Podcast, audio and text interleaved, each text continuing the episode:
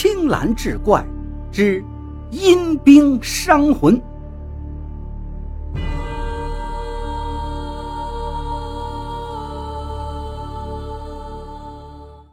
刹那间，裴玉只觉得一阵阴风吹过，顿觉浑身冰凉，如坠冰窟。他打了个寒战，见自己并无大碍，也顾不得细想这些怪异之事了。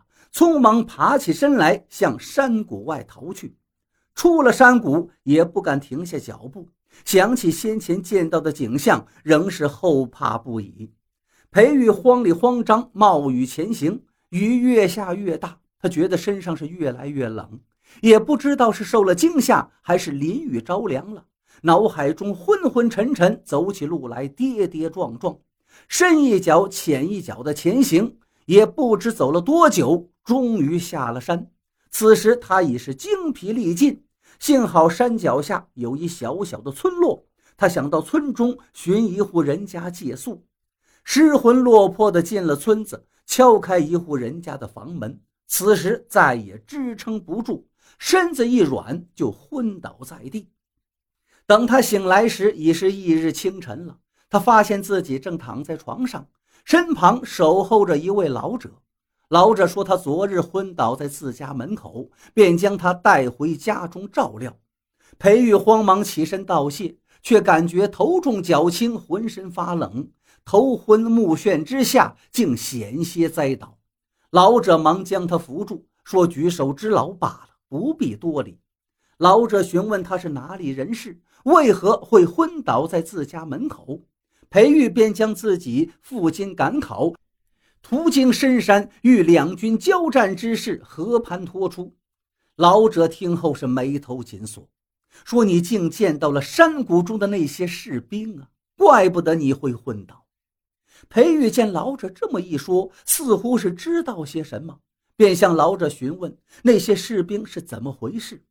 老者叹了口气，说：“你见到的那些士兵啊，他们根本就不是人，不是人。”裴玉一愣，想起发生在战场中的种种诡异，这才明白过来，惊诧地问道：“难道他们是？”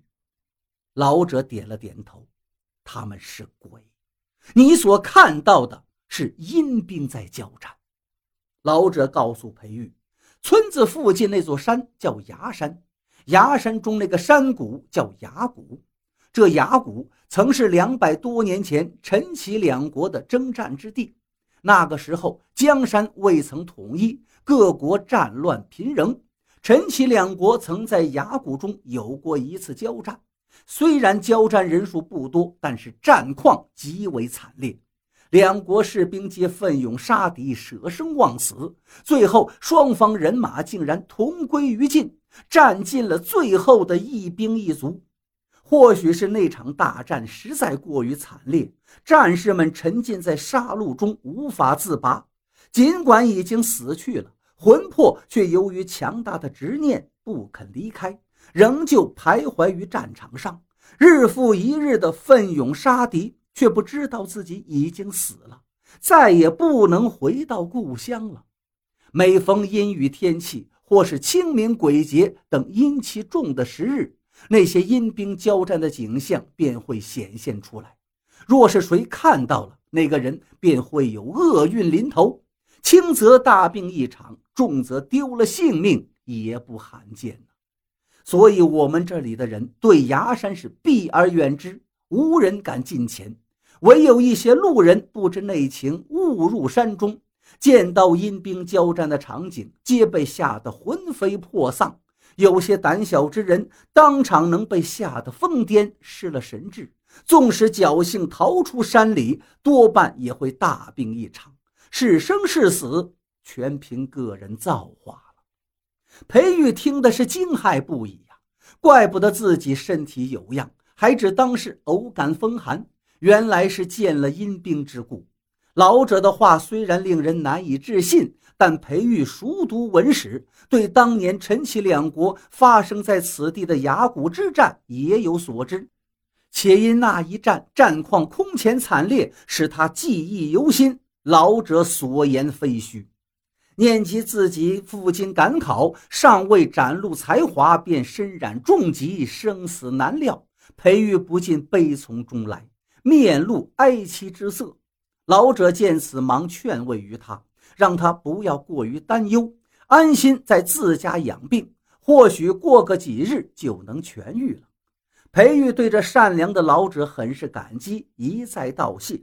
一晃过了数日，裴玉身上的病不仅没有痊愈，反而日渐加重，浑身上下寒冷无比，盖上几床被子仍被冻得瑟瑟发抖，身子日渐衰弱，已是病入膏肓。他知道自己时日无多了，不禁悲不自胜，日日以泪洗面。老者见他如此，心有所感，也为他哀叹不已。然而天无绝人之路，也是裴玉命不该绝。这一天，老者家中来了一个借宿的道人。老话说医道不分家，这道人也擅长岐黄之术。得知裴玉身患重病，便来为他瞧病。而裴玉此时已是油尽灯枯，行将就木了。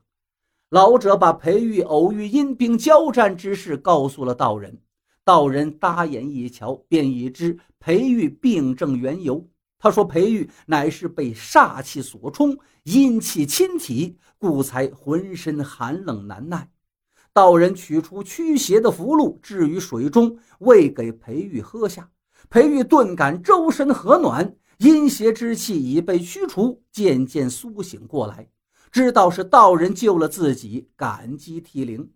道人已知道崖谷阴兵之事，便欲好人做到底，超度阴兵，以免路人再受其害。老者听了更是喜不自禁。他说：“他们村子里的人也被这崖山中的阴兵所困扰，不敢上山采药。如果真能超度了阴兵，那将是一件天大的功德。”